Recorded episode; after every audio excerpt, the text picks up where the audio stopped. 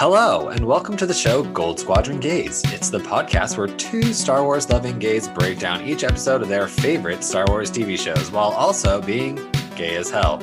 I'm your host, Bradley Brower. I'm your other host, Charles Rogers, and Bradley, your sound is a little rough. Um, uh, that's my first note. I just wanted to jump right into that. Bradley's sound is a little rough. You want to tell us why? Is it rough? Is it better? Uh, it sounds fine. It sounds fine. I, I, I, just want to throw this up there uh, just in case uh, anyone's like, why does Bradley sound just a tiny bit weird? His room is empty. He's moving again. Oh, that's right. Oh, yeah. Well, once you take all the Funkos off the wall, it becomes a little echoey in here. And so that's why. it's because you have approximately 100,000 million Funkos. Yeah. And they dampen all the sound. And it's really nice for my neighbors, but, you know, not for recording. why why is it i feel like every time we go to start a new show like uh, Obi-Wan Kenobi I moved the first week after we started oh, Obi-Wan yeah. Kenobi. And I That's had to record true. episode 2 of Obi-Wan Kenobi sitting on the floor of my closet on my iPhone. You know, we just always have something going on during a new show, like whether it's moving during Kenobi or me going on a work trip for Andor, like it's just right? we're just like, you know what? Why not? Let's just do more things. Yeah, it's like every time, every single fucking time we have like a 3 to 5 week period we're just both sitting here on our asses doing nothing. And the second there's a show we have to cover, it's like, oh, Oh, everything now, decides to happen. Like I just started a new job. Like yep. as of recording the week, the week that Bad Batch premiered, uh, I had a new job, which is part of why I didn't stay up to watch it. Uh, was that I now have to wake up at six forty-five in the morning to go to work. I mean, uh, that's your that's your current excuse for why you didn't watch that's it. That's my current excuse. To be honest, you just forgot about it. Wow, way to call me out on the show, Bradley. no, but it's it's I genuinely I also forgot about it. Genuinely, I did forget about it, and I don't want to be like, um, oh man, the show's so forgettable, yada yada yada, because I remembered it the night before. Right. I was like, oh, um, do I want to stay up and watch the Bad Batch? Because I'll be up till about one in the morning, and then I have to get up at six forty-five. And I was like, no. Part of me being a responsible adult is picking which shows I actually want to stay up for, and I yeah. can wait a little bit for Bad Batch. Woke up the right. next morning, went to work. It was around lunchtime. I pulled my my phone out and I saw people tweeting about the Bad Batch. I was like, oh, right, the Bad Batch aired. I completely forgot about that. Uh, right. I mean, I remember, I even remember last time during season one, like I would forget about it, but like, or I would know it's on in the morning, but because it's so short, you know, I could watch it before I go to work or something. You know what I mean? Like, I don't have to sit there and devote a full hour plus to watching this show. So it's okay to watch a little late, or if you forget right. to watch it, you know what I mean? So that's why I like doing that. Yeah, and I might be able to even like to because I have an hour lunch break now. Like in the future, uh, weeks there's one episode, I can literally just watch it on my lunch break. I can go in because it used to be I had a 45 minutes because I used to run in there immediately start playing The Mandalorian. This is when mm-hmm. Mandalorian season one was coming out. I would run in there and like watch The Mandalorian on my phone. Like I would start when break started and I would end when break ended. Right but this one's a little bit easier. Uh, do not ask me how I watch the Clone Wars season seven when it airs. Um, no one will like the the very very unsafe answer that I will give for how I watched that when it aired. Uh, but it was not a good idea, and that was a bad choice. I I have gotten more responsible and better about waiting to watch my Star Wars shows. I actually I waited because normally I'll watch a show and then I'll watch a show in my boyfriend when he's available. But he was available that night so i was like oh i'll just wait to watch it until i get home. And he actually he watched it with me. So it was one of the few times that we watched a star wars show at the same time for the first time. Uh, he liked it. Uh, i I had fun, but we'll get into my thoughts on the episode. Uh, don't worry, I'm not just going to absolutely rip it to shreds. I thought it was fun. Gotcha. But Bradley, do you want to do you want to go ahead and take us? How are we doing Bad Batch? Because I know you have changed the structure again. Right. So I went back and listened to our old episodes of Bad Batch, and I really liked the format we did where we just kind of casually talked about the episode as we went. We, I mean, we tried to stay, you know, mostly in order as we went through the episode, like, you know, how it happens, uh, you know, where we casually talk about it. We don't have to go through every single, you know, scene by scene, plot by plot, you know, thing. We can, we're going to go through a lot of the bullet points. Uh, right. FYI exactly. will not be as casual as Tales of the Dead. Tales of the Jedi right. was like a final thought stretched out into 20 minutes. Right. And this one, this will be a little bit easier. I'm just not going to give like a summary of every scene before we go into it because it's just like, especially with a lot of this episode and the second episode, it's a lot of action. So it's really hard to dumb down you know into little sentences like what's happening? It's just like they do this they do this you know? So i think with this one we'll just kind of we'll do our best to just kind of uh break it down but we'll we'll keep it light. We don't want to have i'm not going to give you a dis- scene by scene description every single time. Right we're just you can follow along with us in episode through the notes but we're we're not going to give the the recaps like we did with obi-wan kenobi and or we'll probably right. do I'm with mandalorian which, incidentally, if if you were not aware, um, we are not going to be covering the Mandalorian as it airs. We're going to be covering it as soon as we're done with Bad Batch. Right. So, so we'll finish this. Um, and then once we are done with Bad Batch, you can look forward to our coverage of The Mandalorian season three, which will be pretty much done by the time we start covering. Pretty much done so. by the time we get started. Yep. Yeah. So because by the time we have our our Bad Batch retrospective episode, yeah, I think we'll it's finale seven episodes behind. Yeah, it's seven like or eight episodes week, behind yeah. on the Mandalorian. So. Well, Bradley, I think we vamped long enough. You want to take us into a Bad Batch episode one, Spoils of War? Yep, this episode, Spoils of War was the first one. Spoils of War, that's correct. Uh, this episode, the Bad Batch plans a risky heist. And uh, Charles, what is one thing you liked about this episode and one thing you did not? Oh, it feels so good to have that question posed to me again. um, I really like the action of this episode. Uh, I'm not going to talk about it a lot because there's not much to analyze beyond, oh, it was cool when the shot when Hunter was hanging off the thing and you could see the ground yeah. slowly moving away behind him. It's really going to be hard to to pick a thing, a specific thing I disliked. Uh, because the big thing I disliked about these two episodes, I kind of want to save that for episode two. Episode two gets hit with it a lot worse than episode one. Uh, so I'll actually put a pen in that. The thing I'm going to say related to episode two is going to be uh, extend to both of them, but I really want to talk about it there. What about you, Bradley? One thing you liked and one thing you did not. I liked that AZ is back. I love that. Great little droid. Uh, love that they've would... they've put him to work like serving drinks at Sid's. Yeah, I like that he's back. I don't like in the capacity that he's back. I kind of feel like he works better if he were to just kind of stay be an unofficial member of the Bad Batch, honestly. I think that would serve the show a little bit better because I feel like that's the one thing the show is missing, which is their droid companion, right? And that's something yeah, we'll get to everything that. has.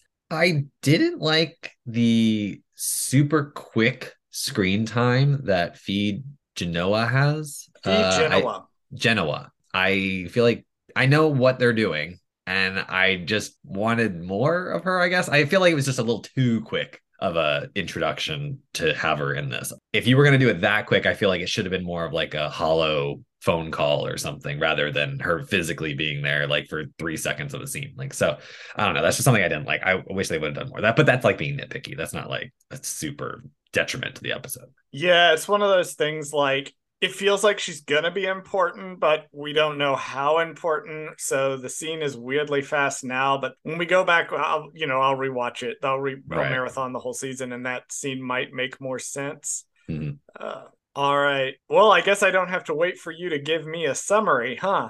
I guess yeah, we, we just, just kind of go right into it. Launch right into it. Um, so I actually I saw the first scene like months ago.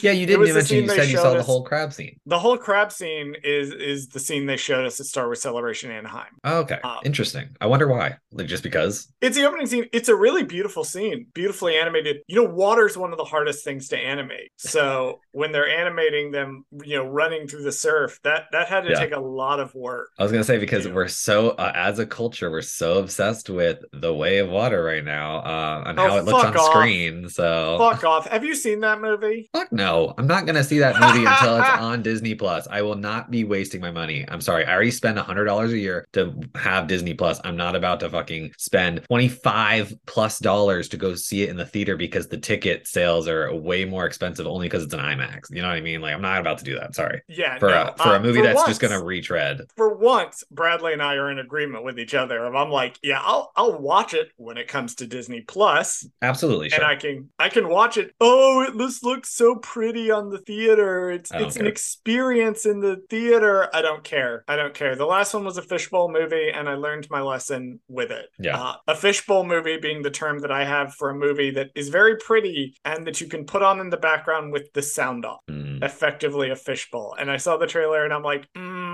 this seems like another fishbowl movie. Now I could be I could be wrong and it could be this deep and epic like exploration of the condition of being alive and imperialism and all of this stuff. I don't know that and I don't care and I will find out when it comes to Disney Plus. Yeah, I'm I'm just like not here for like another white savior movie. I just don't care. Like Oh lord. you know what I mean? Like I just yeah, the care. last one was like, oh Christ, not this again. I I have concerns, and again, I know nothing about the plot, Right. but I have concerns that the next one's just that this current one's just going to be more of that. I'm like, More of the I don't care. I'll just go watch Dances with Wolves.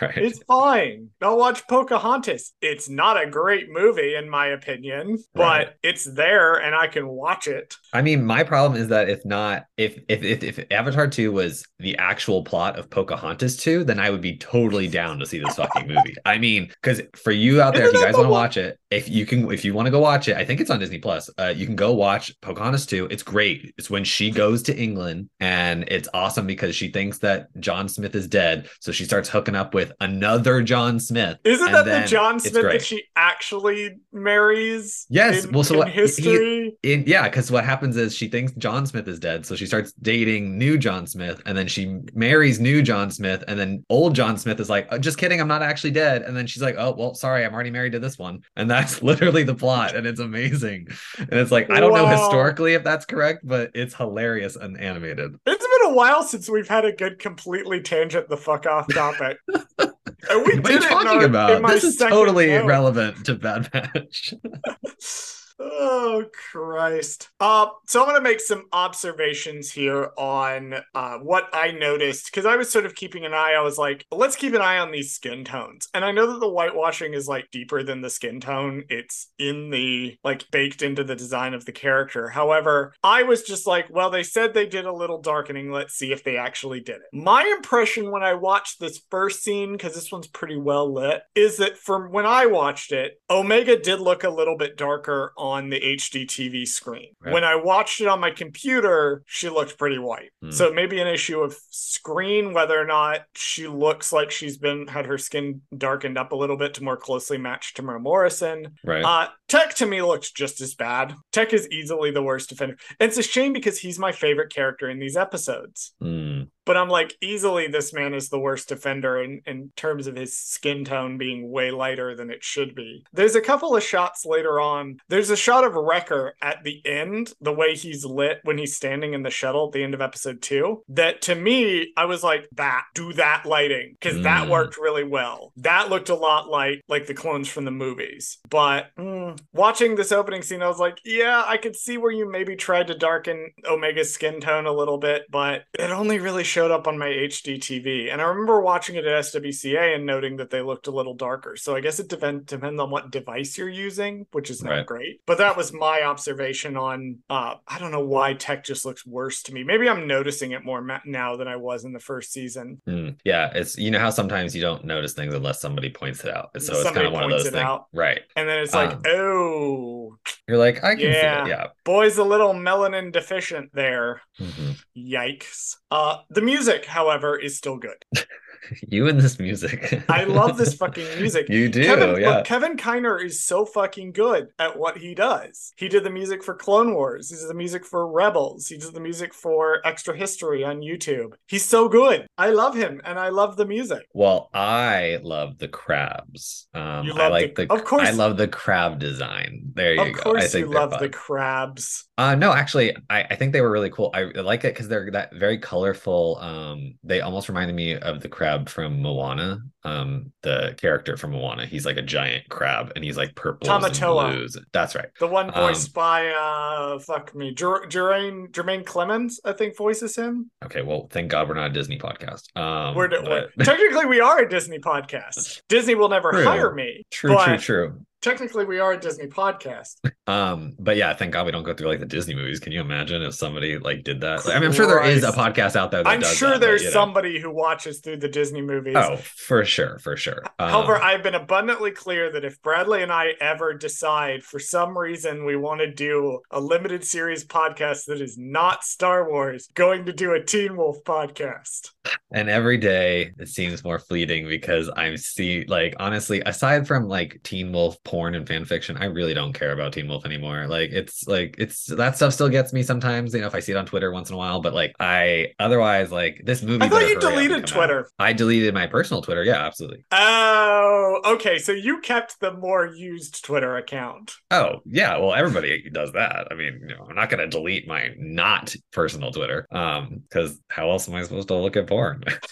Uh, like, what am I, a I mean- savage? I'm not gonna order it online. Like, I'm I'm not gonna. I'm not gonna pay for that. that. gonna pay for it. Oh God. Anyway, uh, another tangent uh, Bad Batch loves to bring us on. Uh, Oh, I think this is gonna be. I think Bad Batch this season we're gonna be like Tangent City because if, unless this, unless they do more than crabs on this, we're not gonna get very far. On this anyway, show. you should, if you are financially able to, you should support your favorite uh, OnlyFans creators and sex workers because Absolutely. uh, God knows they need the money if you can financially do it. Uh, we can't, so I use Twitter.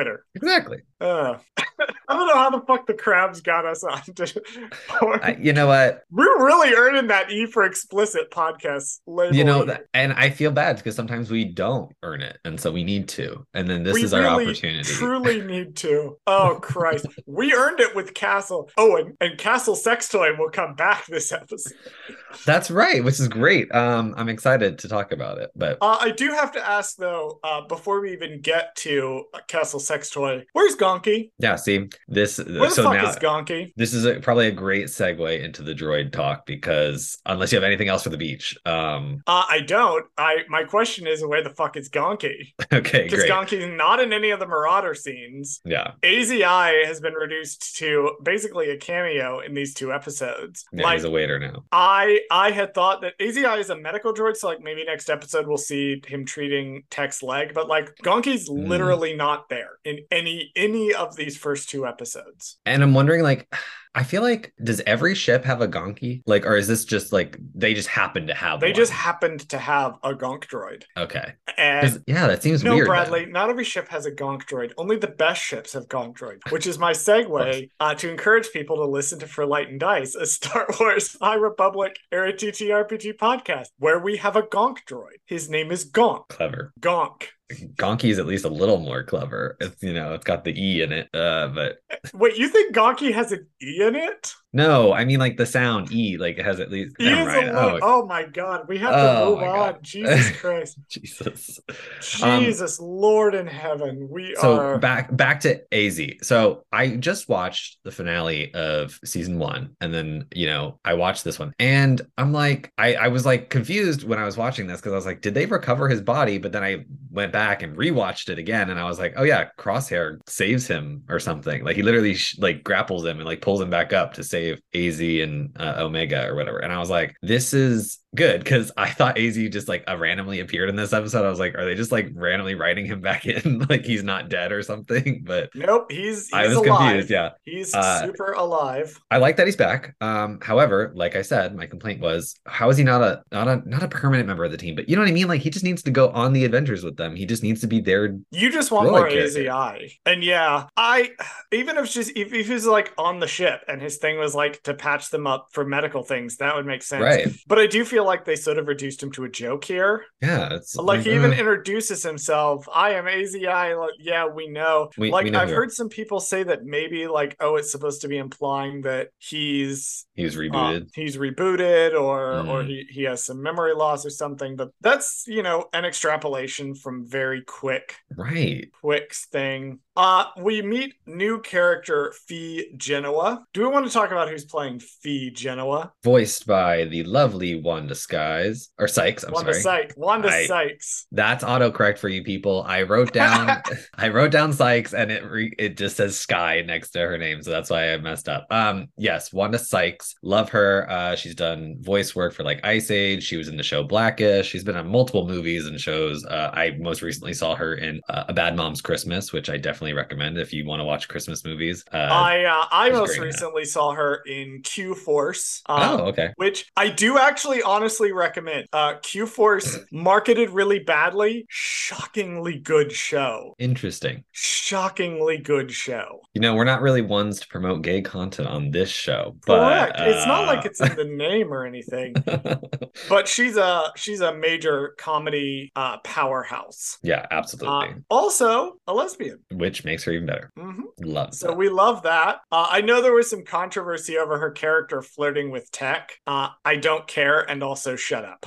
I actually kind of find it funny that she was flirting with Tech, only because it's like, I guess there's two jokes there. So the one is that he's the nerdy one or something. So it's like, why would she be attracted to him? The second joke is they all look the same because they're clones. So she singles him out as the most attractive of all of them. Even well, her thing is they not, look you know, different, and yeah, she picks like the nerdiest one. Yeah, She I just find it funny. Like Hunter or which would uh, theoretically Echo. be the most no, she attractive. picks like the, the Right. biggest nerd. uh, no, there's some controversy from like people are upset that somebody flirted with Tech, and people are upset that you know it was Wanda Sykes' first appearance and it was flirting with a man, and I'm like, Guys, yeah, just because she's a lesbian in real life doesn't mean she has to be a lesbian character. Like, I mean, it would be nice if the character was like Yeah, but- bisexual or something. That would be awesome. I I don't know if if I'm prepared to get super outraged about all of that. That's that's just me personally. right? Because well, one, she was barely on screen, so Yeah, what little super not information. We don't we've know gotten- anything yeah. about her. She, she all we know is that she thinks that tech is attractive she we don't know that she doesn't think other people are attractive or that she is interested in other people like so we have no idea so like this We know like, we'll just nothing. leave it alone We know nothing. And Wanda is eating this role up. Like even just her little bit of screen time, she makes me Right. so likable, but also kind of mysterious and and a little bit rough. Yeah. Uh, like clearly somebody who's able to to throw Sid isms at Sid, which And I I think like- is neat. and i like that they're bringing in the you know the pirate character kind of into this where i also feel like this could have just been hondo ohnaka if you just really wanted to have this character in there so one i like that they're doing a new character but two i feel like where is hondo why isn't he in this show because it kind of makes sense Yeah, where is Hondo Ohnaka? why is he not well one why is he not this character not that i don't love wanda sykes in this role i just doesn't it feel like that would be easier for them to just kind of I wonder if there's this role? something going on with Phee Genoa that that's it's going to make sense why they didn't just use Hondo Ohnaka uh, because he Maybe, he yeah. fulfills a very specific role, and it Mhm. seems like she's more authoritative than Hondo Ohnaka is. And yes, it is important for me to say his full name every time. I would really love them to do uh maybe a pirates lords storyline or something like she's the pirate queen and then like they all follow her or something like that. You know what I mean? Like something like that. Uh, yeah, kind of like a Talon Karrde type character. You Yeah, why not?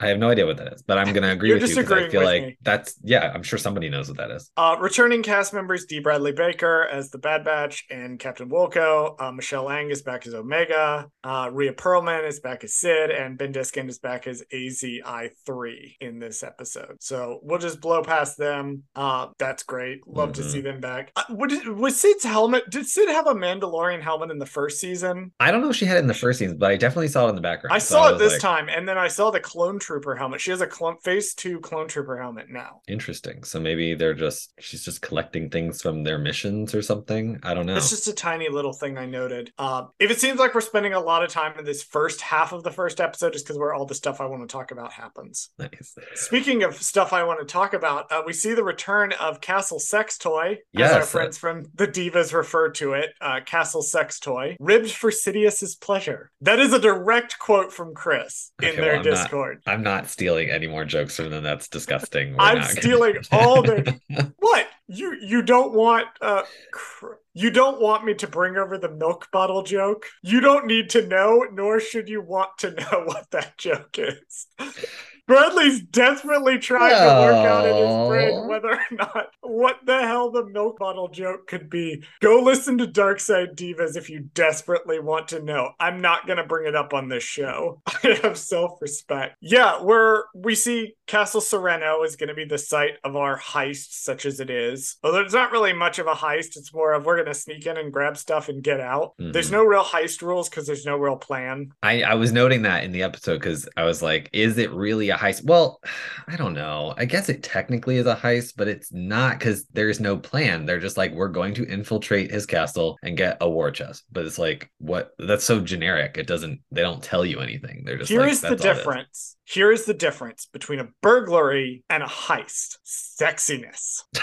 Okay. A heist is sexy. There's a plan, there's mm-hmm. gadget, there's a team with conflicting personalities, don't get along, but have to learn to work together to complete the job. A burglary is we go into a place and we steal some things which is exactly what we did this episode. which is exactly what we did in this episode. Yeah.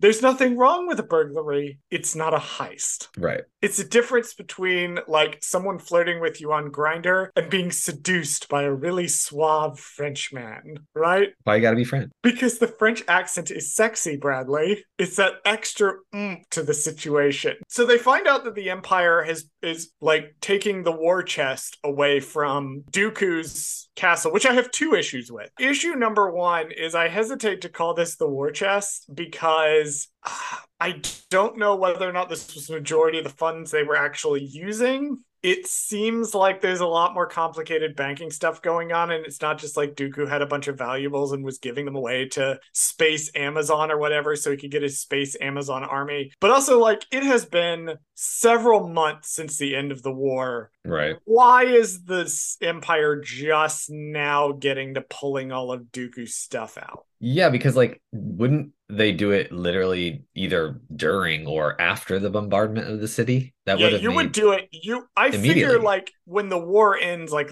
literally the first thing you would do is send somebody to go get the stuff out of that. If you're right. the Republic, you know you might return it to the people it came from whereas the empire is like no we're just going to take it but like i do figure that would be one of the first things and they don't send a lot of guys they send like one battalion of troops and three transports to go haul it off yeah, it didn't and seem I'm very like, important. Yeah. Why did we not do this before? And it's like, oh, it's sort of implied that they they were making several trips, but in that case, it's like, well, why don't you just is this like the last trip? Right. Is this like the last one? And so the guard is reduced. The writing doesn't do a very good job of explaining why it's absolutely necessary that we go after the war chest right now, and also why the Empire has taken so long to do it. Okay, so I want to bring up my my biggest problem with these episodes. It's not the thing that I just liked because I want to talk about it in more depth. Is mm. that it feels like to me having gone back and rewatched the first season and having listened to the coverage on Jay Guys and Jedi, who brought this point up, that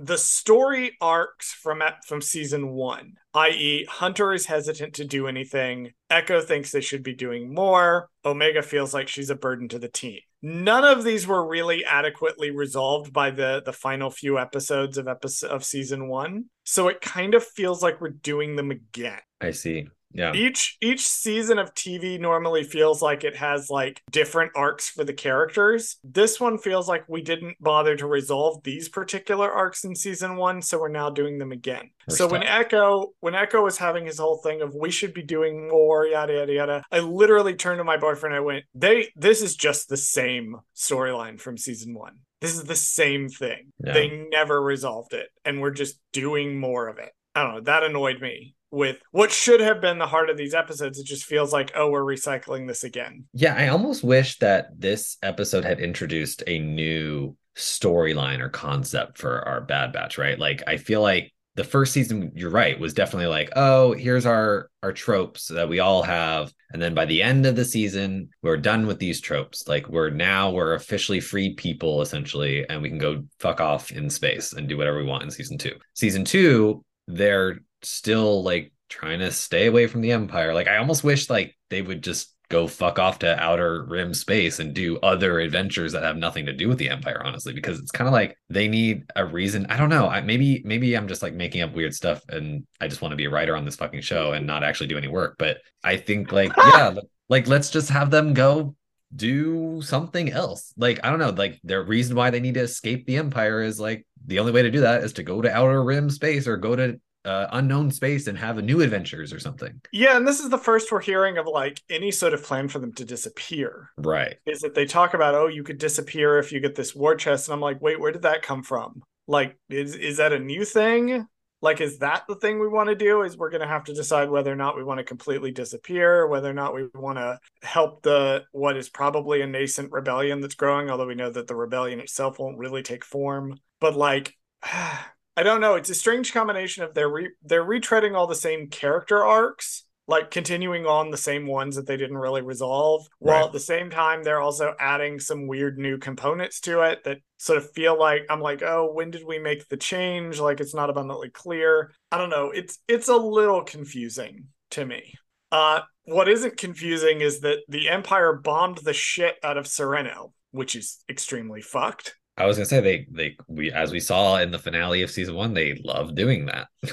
yeah, and they even bring it up. It's just like Camino. I think it's interesting because they they came in and took over Raxus, which is the capital of the Separatist homeworld, Mhm. but or the capital of the Separatist alliance. But for Sereno, something happened that the Empire. I don't know whether or not the Empire was like tried to come in and take in Sereno, and Sereno was just too independent, or whether or not they were like, you know what. You guys harbored Count Dooku, so we're just gonna bomb the shit out of you. Yeah, I wonder if it's like fucked. I, well, I wonder if it was like maybe I this is I mean I'm giving them way too much credit, but what if this is like a political move, right? To be like, uh, you know, he was essentially the leader of the separatists, so the only way to punish the separatists was to destroy his home planet slash city or whatever, and then that would placate the rest of the republic to be or the rest of the empire now to be like, oh yay, you guys did a good thing by hurting the bad people, like you know, I, I, that's that it's seems what it is. possible. We also see in Andor that uh, a, a better written show that the Emperor, the way he governs, is it's very impulsive and very like everything is geared toward making the Emperor feel good about things, so he won't pay attention to you. And it could be this is another one like uh, like the the taking out of Anton Kreegyr. Where it was like, no, this is just about making the Emperor forget about Aldhani Mm, yeah, it's possible I feel that. just bomb Serenno for that reason. They do roll up in the tran the so the Empire rolls up in the transports from Rebels. We've seen those transports before. They were in Star Wars Rebels. Uh, I love whenever Bad Batch is a prequel to Rebels. I don't really care when it's a sequel to Clone Wars, but I love when it's a prequel to Rebels. That's just me personally. Speaking of things that are kind of new, one they put all the clones next to each other in their new armor, the Bad Batch. I do really like the new armor. Yeah. Yeah, I like the little bits of teal and orange that they have kind of like mixed in instead of the red. It's more colorful. Yeah. They I can tell them apart a little bit better at a glance. Uh, I think that was the problem with the first kind of set of armor. It was they were too similar. And that that's fine, you know, when they're all I guess clones in the army, but like when they're supposed to be this ragtag group of not rebels, but like just separate, you know, for us, they need to be a little bit more standout ish looking. So it is nice. I agree with that wholeheartedly. Um, it is nice for them to have some more individuality because it too it keeps up with the theme of their their growing individuality Right. uh, as they move away. And then you notice we we only see one clone trooper face, I think, which is Captain Wilco at the end of the episode. Right. So the others, they're really stripping the humanity out of them. I was kind of mad about Captain Wilco too because he didn't have like a fun color.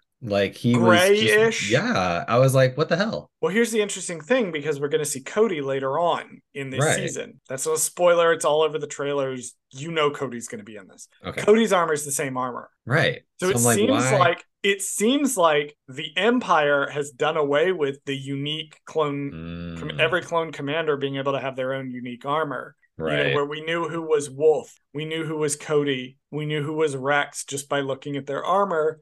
And the Empire's doing away with that months later. They're having them, the commanders wear uniform gray, and it's continuing to strip them down to where we'll eventually get with the stormtroopers, to where you can tell when a stormtrooper is an officer, but you can't tell that, that they're people they're not yeah. that individual. Right. Okay. I I feel that. Uh, we do see that Dooku did an imperialism where he was taking plundering treasure from other worlds and using it to to fund the war effort. Uh, which is certainly one way to balance your spreadsheets, but also bad, bad Dooku. You should not have done that. Uh, I do, I do like that that retroactively was a thing that got brought up, is that the separatists would pillage these worlds and use it to fund their war effort, or at least Right. Dooku would, because Right. it does show. We'll have an indication later on of just how far Dooku's fallen, or, or as he fell over the Mhm. course of his life, going from a pretty noble dude to just a bad person who did evil things. I will note they are the Empire is still using V wings. We don't have Tie fighters yet. Uh, although the V wings do look a little grayer and more boring, which again the Empire's stripping the color out of things. They love doing that. Also tracks with Lords of the Sith, the novel Lords of the Sith that they continue to. They're using V wings five years after the events of Revenge of the Sith. Wilco is a completely new clone. I looked him up. He hadn't appeared in anything else before that I could find. He's not as sexy as Howzer. Yeah, I was like, mm, it's like I was whatever. like, yeah, there's a clone. He's there. Uh, we do get the Imperial klaxon that you love so much when the the V wings blow up. Do love that. I also want to note that the Bad Batch is still using stuns on clones. They're still using the stun blasts. Okay, I was gonna bring that up in the second episode, but you brought it up now, so I'll just talk about it. I brought it. up now because they do it now. That's fine. I hate that because it's so annoying watching this episode and the second episode where they're go the Bad Batch is going around, you know, stunning all the clones, but then turns around and destroys a ship here that will that, that literally kills the pilot. So they're pulling in Ezra where they're just having them kill the pilots, but pilots don't matter because you don't see them die in the explosion. So that's fine. You know what I mean? But Well- you see them getting shot. So that's totally not acceptable.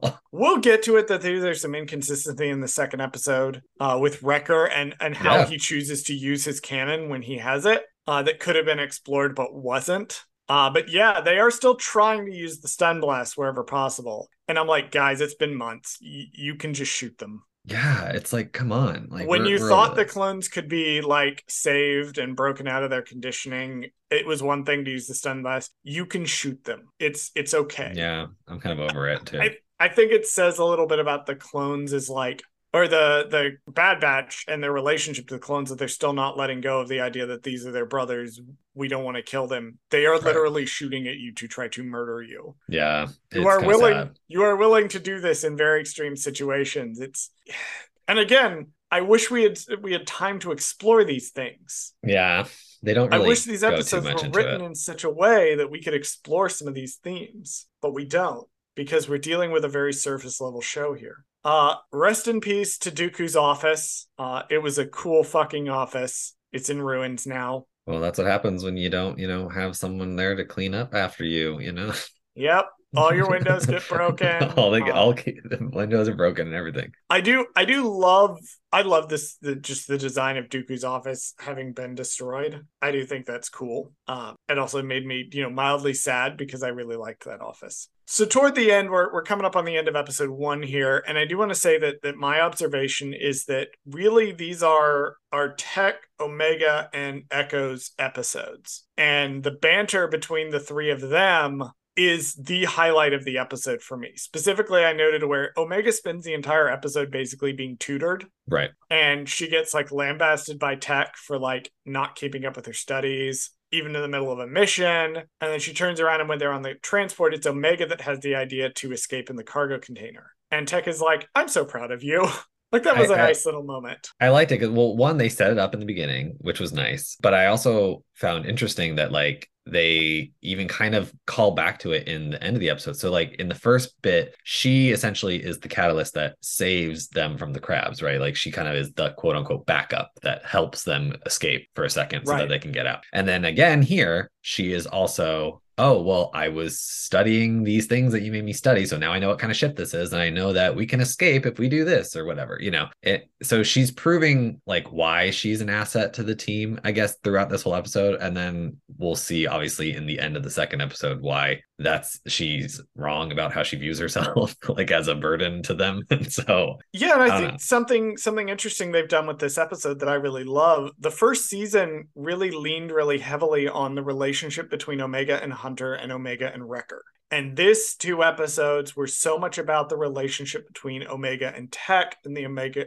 and Omega and Echo. right And I think them slowing down, you know, there is a, a flip side to that, and we'll get to it when we get to what I disliked about episode two, but them pairing those characters up really lets them shine in a way they didn't in season one. And I really love that. Of course, Count Dooku has a secret elevator that leads to a hangar Sure. that he can escape. I thought it was going to lead them to like some crazy Sith shrine or something, or Dooku's private meditation chamber or something beneath his off. No, it's a secret hangar so he can get the fuck out. Classic Sith move. Well, so my mutual on Twitter uh, at Liam likes SW did point out to me we were discussing the the episode, and he pointed out to me that there is an episode of Clone Wars where Anakin and Obi Wan are attempting to capture Dooku aboard a separatist ship, and he's in like a meditation room. And when they try to capture him, he has like a secret slide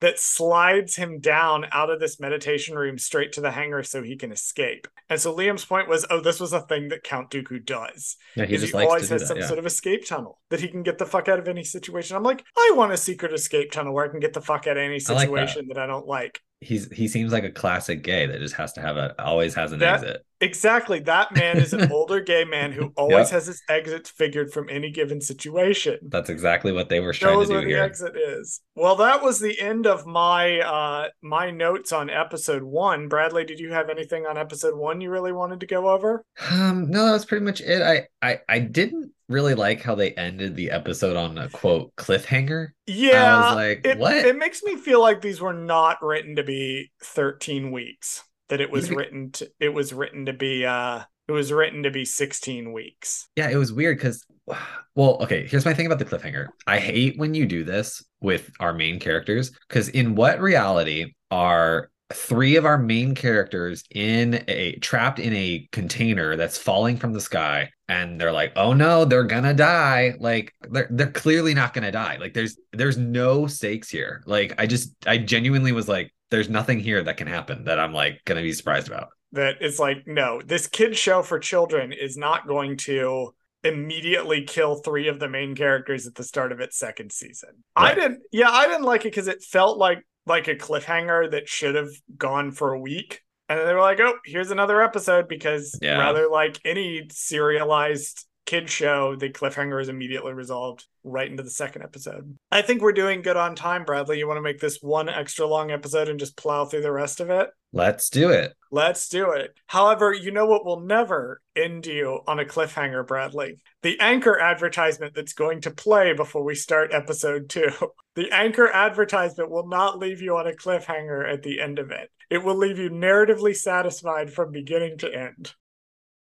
Welcome back from the ad break. I don't know why Charles thinks that he has to mention Anchor every single time we have to lead into an ad break where he we know where the ad normally break's get going. to. I don't normally get to. We just we do the episode and then you drop it in a part one and part two in the drive, and Mhm. I'm like, oh, so that's where Bradley decided to cut it and put whatever anchor ad he's running this week. Yeah, sometimes I just find a natural like stopping point for the first half of the episode, and I'll just put that's where I'll put the ad. However, I never get to make out great. products and services that support this podcast jokes. I had to take my chance to mention the products and services that support this podcast, which is just Anchor. Uh, Although we are available for sponsorship. If I was gonna say I wish we could have like a really fun one where I mean I'm not gonna say names, but I I wish we could be like, oh yeah, you guys should totally buy this fun sock company or this great phone case company or this whatever bullshit that we're trying If- to peddle to you. Um, if any, which I you we believe in, of course, 100. percent we we 100% believe in whatever product Uh, wants 100 to pay us money.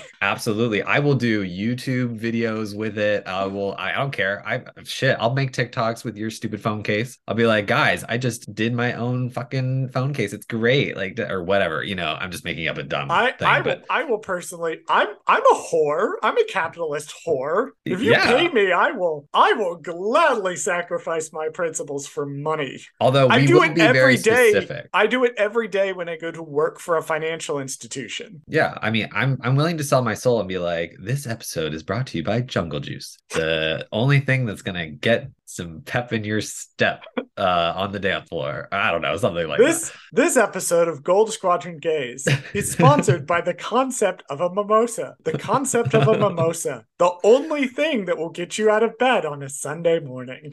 Oh, I'm going to hell. So episode two, um, Episode two. You want to do one thing we liked and one thing we didn't about episode two? yeah. Uh, first of all, episode two, uh, ruins of war. The batch must decide who to trust as they plan their escape. Uh, yes, please, Charles, tell me one thing you liked about this episode and one thing you did. Uh, I really, really liked the ending confrontation scene overall. Uh, I thought it it was a lot smaller scale and a lot quieter with just a couple of clones, but because of that, it felt more tense. Like there's a tendency of the show to do action scenes where bigger equals better, but the bit where Tech is fighting like a couple, just a couple of clone troopers off by himself, the way it's shot and the way that the stakes are set up and the way it's lit makes it so fucking tense. Yeah. But I was like, this is some of the best action the show has done. And it's just two guys shooting at each other. And like, we'll get to it when we get to it, but I absolutely loved that. Uh, one thing I didn't like. So I mentioned how this is really Tech and Echo and Omega's episode. Yeah, the episode has no fucking idea what to do with Hunter and, and Wrecker. The It whole time. basically just sends them off. Like you'll see, basically none of my notes are about them because it just sends them off to run around, get chased by clone troopers, mess with tanks. Neither of the characters goes through any growth. Neither of the characters learns anything new. Neither of the characters has any interaction with each other that's particularly deep or meaningful. They're just kind of moved around so that we can leave Tech and Echo and Omega by themselves.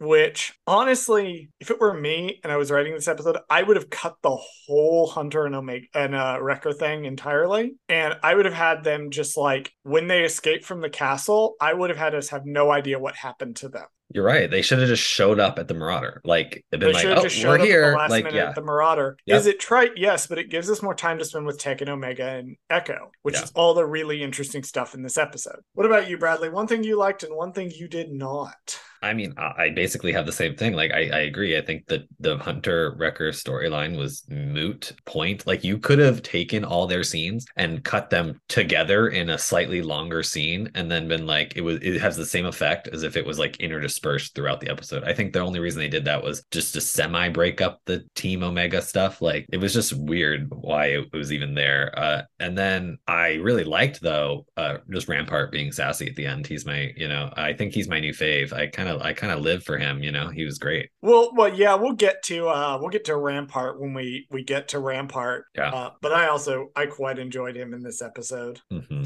I do love the opening shot of episode two where it opens on the the castle and you know it slowly pans up and and the kid crates are coming down out of the sky. Free falling out of the sky. It's a beautiful shot. Look, the animation in season two is fucking phenomenal. yeah, I'll give it the. Like it's so good. Um, I also like Echo like going out of his way to protect Omega during the crash. I thought that was very very cool. Um, I also like that Tech gets his fucking leg broken in it. Now the severity of this break seems to to fluctuate from scene to scene. Uh, sometimes he only needs a minor bit of support. Sometimes he um, sometimes he can barely walk. Like Like sometimes he just collapsed from exhaustion, Sometimes he just collapses and I'm like, You're like, "Ah, what the hell? Yeah. Decide how injured he's supposed to be. yeah, it's. I don't- I don't know. I don't want to say this was get this episode was given to the interns, but like You know, almost, I, I hate that. I hate that phrase. I know, but I really do. I it, for me, it more seems like this episode could have used maybe one or two more drafts. you know what? That's a better way to put it. I, I That's a better way to put it. This seems It- like a very was- first or second draft. Like it Yeah. doesn't seem like yeah. like it's competently written, but it needed another draft or two to iron out some of these kinks. And like two, part of it's the animation thing of sometimes he's animated as as walking basically okay if he's being supported, and sometimes he's walking like he can't even put pressure on his leg, which would be the more accurate. Uh, but I do like they gave him an injury because that's going to increase the narrative tension. We also don't see our heroes get injured very often, No, especially in an animated show like this. They're being tossed around. Uh, things that would like normally break somebody's back, they're just sort of doing these landings that. But so it was really great to see somebody get injured. It's just it was wildly inconsistent on how injured Tech actually is. We have an introduce. We have an introduction of a new character for this episode. Um, they Tech and Echo and Omega are discovered by a survivor of the bombardment named Romar Adell. Do you want to tell us us a little about who's playing Romar Adell? Absolutely. Uh, he is being played by Hector Elizondo. Is that, we apologize right? about these names. I, hopefully, I said that right. Elizondo, um, I think, is how you say it. Elizondo. Yeah, that Once sounds again, right. we we are extremely sorry um, about our pronunciation of all names. We we can't course. pronounce any of them. Um, I know him best from uh, the Princess Diaries. He plays Joe, the security guard, um, and he has also done voice work for Avatar: The Last Airbender and Legend of Korra, which we did say we would look out for that stuff. Um, and yep. he was Wan Wan Shi Tong, the owl spirit of knowledge in both shows. So I thought that was nice fun that he kind of comes in this. Um, one because we did say let's look out for Avatar Korra stuff because Correct. we thought that was that was something that might come up, and it sure as shit did in the second episode. So there you go. Uh, he was also in the Lego Batman movie as the voice of Jim Gordon. Uh, I'm just scrolling through. The man has let's see, 159 acting credits. Right. So he's one of those that's just been he's, he's been those. in a lot of things you remember watching as a kid. Let's put it that way. He was in a lot of things that you remember watching as a kid, if you are around my age. He was also in Pretty Woman as hmm. Barney Thompson. You know, so maybe cool. they should have done more of a Pretty Woman plot line for this episode because that would have been that would have been a better story. The honestly, bad, the Bad Batch gets wrapped up in a Pretty Woman storyline. I mean, why not? Like, at this point, isn't also Pretty Woman is now under the, or actually is has always been under the Disney label because I think it was produced by Buena Vista or something. So I'm pretty sure, Bradley, that Pretty Woman might, is a Disney movie. there might be some issues reconciling the plot of Pretty Woman with the fact that this show is literally for children. Hmm, I disagree. I feel uh, like they just are not know. brave enough to do it yet. I look, I saw the Zygerria art in Clone Wars. I know what they're prepared to do. Yeah, come on. You can't do a Pretty Woman arc, but you can do a bunch of other like a little more intensive things in Clone Wars. Come on. There's a they so they have a conversation with Romar at his like hut thing, and mm-hmm. uh, he talks about how no, it wasn't just other worlds that Dooku plundered. That he he sort of started right in Serenno, which is really heartbreaking and interesting because we see that in Dooku Jedi Lost by Cavan Scott, the reason Dooku leaves the Order is because basically because he cares cares a lot about Serenno and he wants to make life better for the people of Serenno. So for him to eventually be lured down to the dark side and turn around and exploit them, that's an interesting arc for the character to go on. Yeah, because especially since we just saw in Tales of the Jedi, he literally spent a whole entire episode uh trying to prevent a, a, rogue senator from doing the exact same thing to his own people and he was about to kill him for it so. It's very interesting that he turned around and did the same fucking thing to his own people yep gazy not into the abyss or whatever or he who fights monsters is the better better term i think he who fights monsters is destined to become one there which is go. dooku has gotten so much more interesting development over the past couple of years he's a really fascinating character in terms of where political idealism can go wrong. And I think it's interesting to compare him to a character like Padme or Mon Mothma or Bail Organa. Uh, I've been I've been talking a lot about Mon Mothma recently uh, for reasons I'm not sure I can announce yet. Uh, but maybe by the time this episode comes out, people will know why. Mm. But I think it's interesting to compare him with other political figures in the Star Wars universe on that front. And just like how did his political idealism end up leading him down a very, very dark, dark path? I like how Echo continues to talk to Omega in soldier terms. Just stick to because, the mission. Your yeah. mission, your mission is to do this. And so she goes and does it. Uh, I do like that. But it actually continues on to the next little scene where she goes down and she finds this toy and she's like, Oh, are there jewels inside it? And the dude's like, No, it's glass. It's a toy. Do you know what a toy is? Yeah, he's like, Have you never played with toys, kid? No, no she, she has not. yeah, it's very She's, interesting. Omega's never had a childhood. Yeah. She grew up with Nala Se in her lab. And when she joined up with the Bad Batch, they've obviously not been able to give her a normal childhood. So her first thought with this thing isn't, oh, it's a toy. It's, oh, it's part of the mission, which I think is incredibly heartbreaking. I think it's interesting. There's a there's a, a nice little moment with Tech where the guy's basically like, I have a hard drive full of like part of a library or something of my people's right. stuff. And Tech is like, oh, it's a separatist archive. He's like, dude, this was a planet before the separatists happen. Yeah, he's like, it's interesting. We can have our own history and stuff before the war. Tech never thought of the separatists as people. Well, yeah, because he wasn't born before the war started. So. Mm-hmm. Well, they're just the enemy. They're just yeah. the guy that he's conditioned to fight. And I really love that they gave him this little moment of realizing, oh, the Serenians are are actually people with a culture. Yeah, let me help you out by fixing your little space Thing. cube thing. Yeah.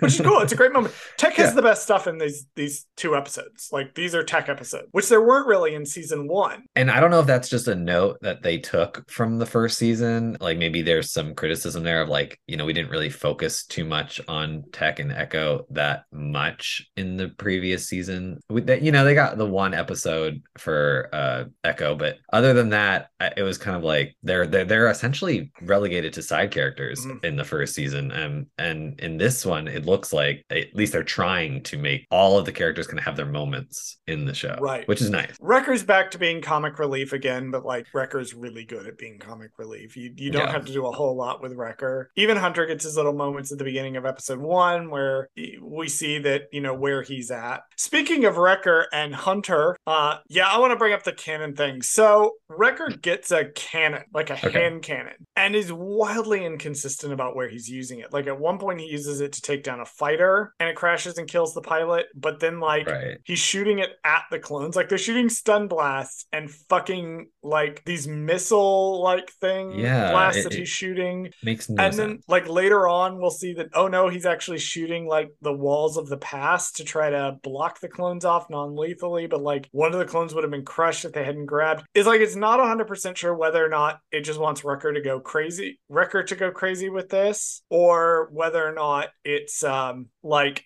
oh, he's being very careful and methodical. but that's my my issue with this and the same thing i had my problem was with rebels essentially which was you know it's okay to kill people as long as they're flying a plane or something because we don't have to see them explode into nothingness like that you don't see the death so i guess here it's like okay it's okay if i accidentally kill them by falling rubble or accidentally kill them by you know shooting them with a laser like i don't know it does it's uh, Well, it's, it's the inconsistency for me because Yeah. I think it's always morally acceptable to shoot fascists. Uh, Yeah. I think that's good and correct, and you should do that. So, like the rebels, like shooting stormtroopers when they are established to be perfectly fine with shooting stormtroopers, it is really funny when a 15 year old kid is doing it because it is like, how many people is this child murdering? But Right, they are uh, fascists, so it is morally acceptable to kill them. The thing is that the the Bad Batch is inconsistent about when the Bad Batch specifically will injure clones. right And I liked that the first season they kind of had the stun blast, except when Omega was in danger on Baraka, that they switched to the regular blaster bolts. However, in this season, it's inconsistent in that the, sometimes they're using the stun bolts, and then sometimes Wrecker is blowing them up with a cannon. And Well, yeah, and then even Omega with her bow, like, does her is her energy bow lethal, or can she turn it down so that it's not lethal? Like, you know what I mean? Like, what is what's that use? It feels there? like, they're trying too hard with this particular aspect of the the design and the strategy and i don't know if it's really working to convey the message that i think the designer the directors want it to right? uh, want it to convey so tech tech is a fucking badass apparently he has he holds his own a little bit in this He's- episode. broken leg stuck behind a tree he like beats a dude to death or beats him and takes his gun and shoots him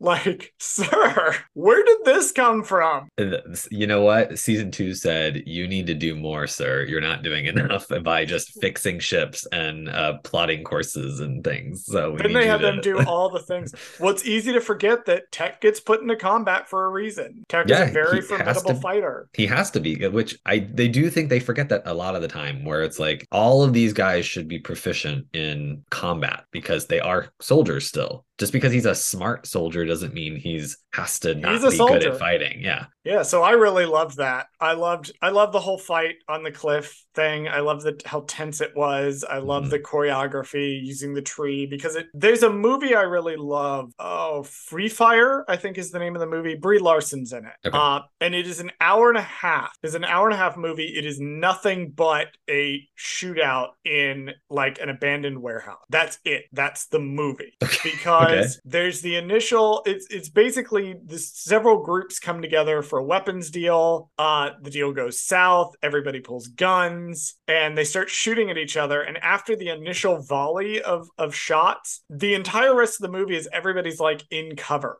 Like it becomes a game of like moving from cover to cover, trying to avoid getting shot. You're trying to talk to everybody. You're trying to work out alliances you're making deals, all of this. And like, it's really interesting. I like it when shootout scenes like this realize that it isn't just like two guys standing there shooting at each other. Like, there's movement and hiding and strategizing and all of that. And Tech does feel like he's doing that in this scene where he's behind the tree. He can't do his normal jumping around like a badass thing because his leg is broken, which is why I love they broke his leg. His leg is broken. He can't just jump around like a badass. He has to be really strategic and really careful. And I think that almost makes the scene more intense than any of the just let's shoot a thing with a cannon action scenes in the rest of the episode. And I do still like the action. I, well, I like what they do because they they essentially tied his arm behind his back, right? But then, or his leg, I guess, in this situation. um, but also he's also got his one arm tied behind the back anyway because they have to do the whole non-lethal bullshit thing too, right? So it's kind of like he's double like not allowed to be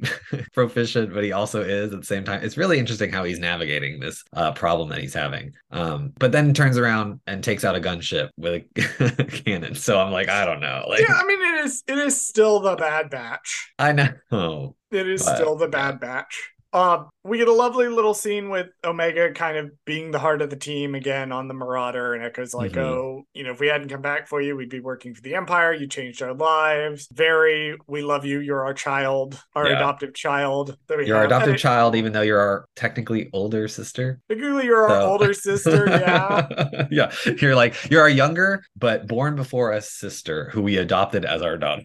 okay, let's talk about the Rampart scene. Yes, uh, please. So, oh my god. So, question, question one. Um, what the fuck did Crosshair put in his Kamino report? So I was under it's... the impression that uh cat or uh, not Captain Wilka, uh Rampart doesn't think that even Crosshair's alive. Well, we know Crosshair's back with the Empire because we see No, oh, oh, I wonder if that's gonna be the next episode. Well, that's what I was thinking. I wonder if they never went back for Crosshair. Right, because they told Crosshair at the end of the first season, they're like, the Empire left you for dead, dude. Like they were blowing up Kamino because they thought you were in there. Well, we presumably like scout ships were gonna come and pick him up. What if they never picked him up? Well, that's what I'm thinking maybe happened. Like I think maybe Crosshair is just kind of rogue right now. You might have been completely right in I, saying that the solitary clone refers to Crosshair. If we're gonna have an episode of Castaway with Crosshair on Kamino, yeah, it, it's very possible. I mean, I, we don't know. Like, obviously, I don't know, but oh, that would be far- so good. They're not gonna do it because it'd be good, but that'd be so good. Right. I mean, as far as we know, like, well, well, let's just ignore the Crosshair stuff for now because we don't really know. We're just speculating at this point. But we do know that Rampart knows that Clone Force 99 is quote unquote dead because they blew up Kamino. So as far as he knows, at least they are dead. Um, but now he knows that they're not. So that's annoying because he's like, I'm hiding this from the Emperor because I don't want or hiding this from Tarkin because he's like Tarkin. He's hiding it from Tarkin because yeah, Tarkin he's like, I don't want him to be mean him. to me.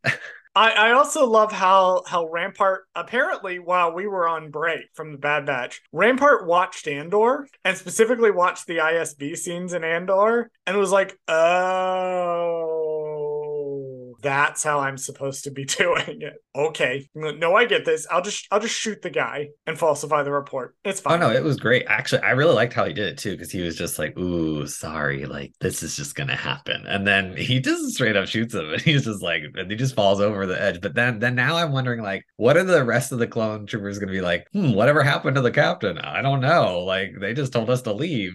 he tripped and fell down the stairs. I don't know. Uh I also love somebody pointed out to me and I went back back and I, I made a note of it because it is it 100% accurate. Uh, Rampart looks directly at the camera in the the final shot. He kind of looks left, he looks right, and then he looks directly at the camera. It's really creepy. It's so unsettling. All right, that's all my notes. Yeah, I mean, there's really not much more there's to the season or for the show because episodes. they didn't really set up anything other than the fact that Rampart knows that they're alive. Like, I really don't know what else like they've set up other than like oh now he's like i gotta take them out. Like that's really all they're setting up which is the same plot of the first season that they had to take them out. Like so i don't really know what the show is trying to do here because they haven't set up the second season arc of whatever that may be. Like if you showed me these two episodes and asked me to guess where they were in the season, I would have put them at uh, one third or two thirds of the way through. Yeah. I would not have called them a season premiere. They're fine episodes. They have some really good stuff with Tech and Echo uh, and Omega. There's some fantastic action.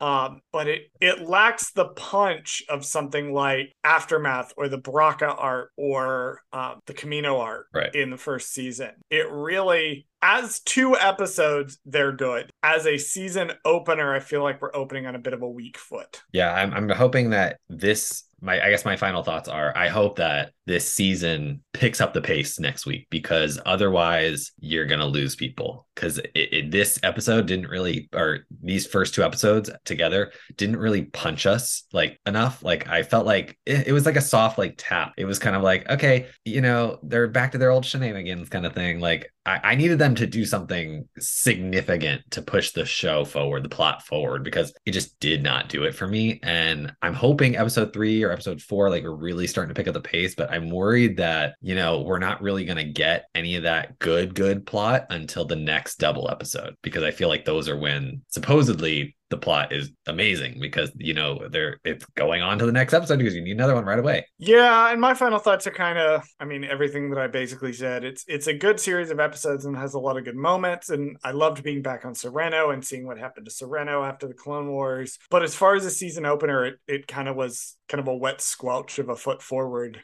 you know into the season. Uh, i know that cool stuff is coming because i've seen the trailer. I know Gungi's coming. I know palpatine is coming. I know cody is coming. Uh, but there's only so long you can sustain me on the promise of uh, it will get good eventually. And hopefully it gets good sooner rather than later. You know, the next episode or two could really kick it up and be really good. But compared to like the first season where we opened with Aftermath and then we were right into the really emotional Cut Lawquane episode and we didn't slow down till episode three. And episode three decided to get really dark and like it was continuing. It did a good job of hooking us in. This season, the opener kind of assumes that you're coming off the back of the first season. And it does make it a little weak for me. I would have liked to see more of the consequences of Kamino. I would have liked to see a bit of a world state change, um, just moving on down the line. Uh, but we'll see. We'll see where the season goes. I don't want to sound like, you know, I hated this episode. I didn't. I thought it was, you know, good. Uh, there just wasn't much there. Right. Uh, it's it's a bit like like a sandwich to me like just a sandwich I made myself for lunch with ham and cheese and and all that on it. I mean, it's a good sandwich, but you know, it's it's not really like a meal that I would use to start or end my day. So, alrighty, well, next week we'll be doing more Bad Batch. Uh, I guess we don't really have to talk about that. Um, I forgot. How do we end a show when we're covering something that's not Andor? Uh, do we just run the? So- I think we just run the socials. Bradley, run the socials. Thank you for listening to Gold Squadron Gaze. Did Charles fuck something up? Send us a message at goldsquadrongaze at gmail.com.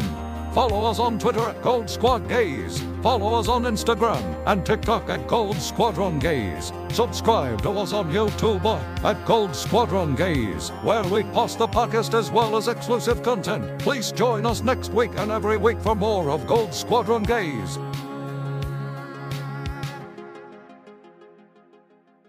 Think you've been watching a little too much Ratatouille lately. That's why you're. Why did you default? What Ratatouille? Really? That's the only Frenchman you know. Come on. That is true. That is that is the only the only French movie I can think of off the top of my It's the only one I can think of for sure.